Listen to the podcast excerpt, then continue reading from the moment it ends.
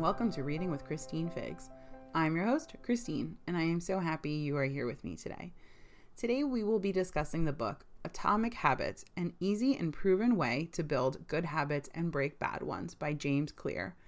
I first heard about this book when James Clear was interviewed on my girl Brene Brown's podcast, Unlocking Us, and was fascinated by his principles. So here we go.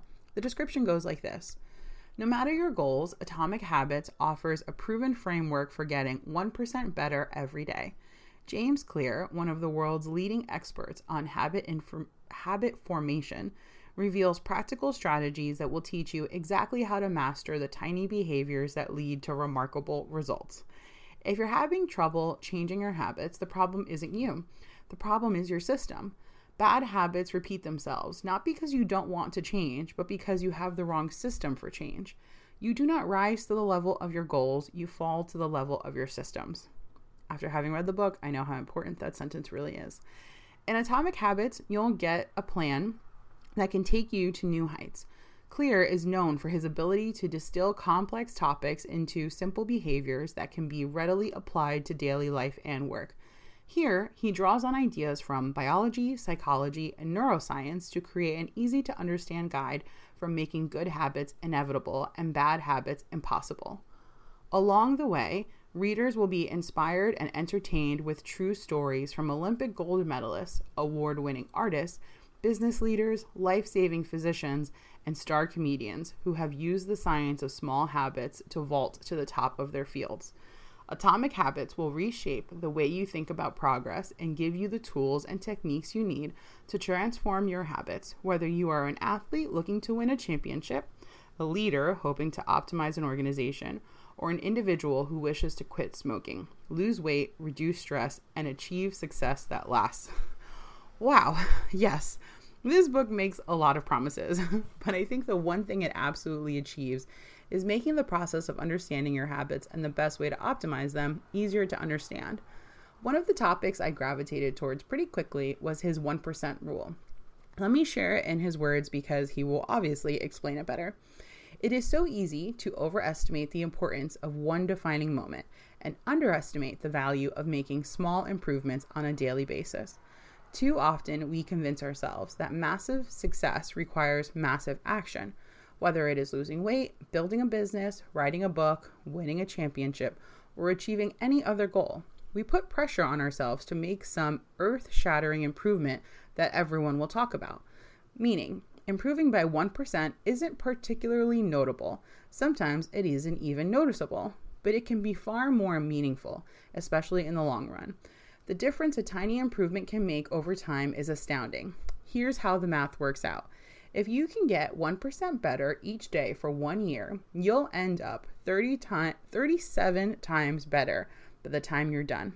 Conversely, if you get 1% worse each day for one year, you'll decline nearly down to zero. What starts as a small win or a minor setback accumulates into something much more. The reason why I connected to this so much is because I sometimes have a hard time taking goals I have and breaking them down into smaller pieces. I love to write. But if I can't block off hours to do so, I won't. However, if I was able to do 15 minutes of writing a day, I would probably get significantly further into my book writing process than I am now, waiting for the perfect time to present itself. It's also a great reminder that just because you aren't seeing the results at that exact moment does not mean they aren't happening. Later on in the book, he starts diving more into specific habits and how to nurture ones that will help your goals. He asks, does this behavior help me become the type of person person I wish to be? Does this habit cast a vote for or against my desired identity? Habits that reinforce your desired identity are usually good. Habits that conflict with your desired identity are usually bad. In the example I gave about my writing, if I start looking myself as a writer, or I'm sorry, if I start looking at myself as a writer and therefore consider the behavior of writers I admire, I would write more frequently without the pressure I put on myself to have it perfect. The pressure of perfection is debilitating and casts a vote, to use James's words, against my desired identity. He also advocates for surrounding yourself with people who will encourage your newfound habits. He says, one of the most effective things you can do to build better habits is to join a culture where your desired behavior is the normal behavior. New habits seem achievable when you see others doing them every day. If you're surrounded by fit people, you're more likely con- to consider working out to be a common habit. If you're surrounded by jazz lovers, you're more likely to believe it's reasonable to play jazz every day. Your culture sets your expectation for what is quote unquote normal. Surround yourself with people who have the habits you want to have yourself, and you'll rise together. I love what he says there because ultimately what he is encouraging is a sense of community, especially one that will support your habits and ultimately bring you into the person you, that you wish to be. It makes me think of that saying that we are all the average of the five people we spend the most time with.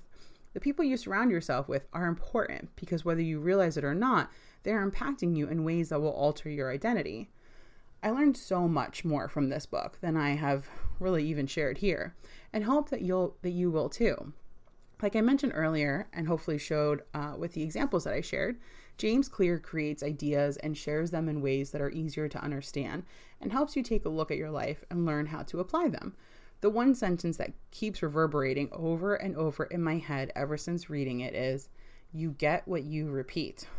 And let me tell you, that sentence has been repeating in my head. so, with that, I hope you will consider picking up this book and maybe learning a few things about yourself in the process. I've added it to my online shop, Reading with Christine Figs, through bookshop.org, and would love to know what you think about it.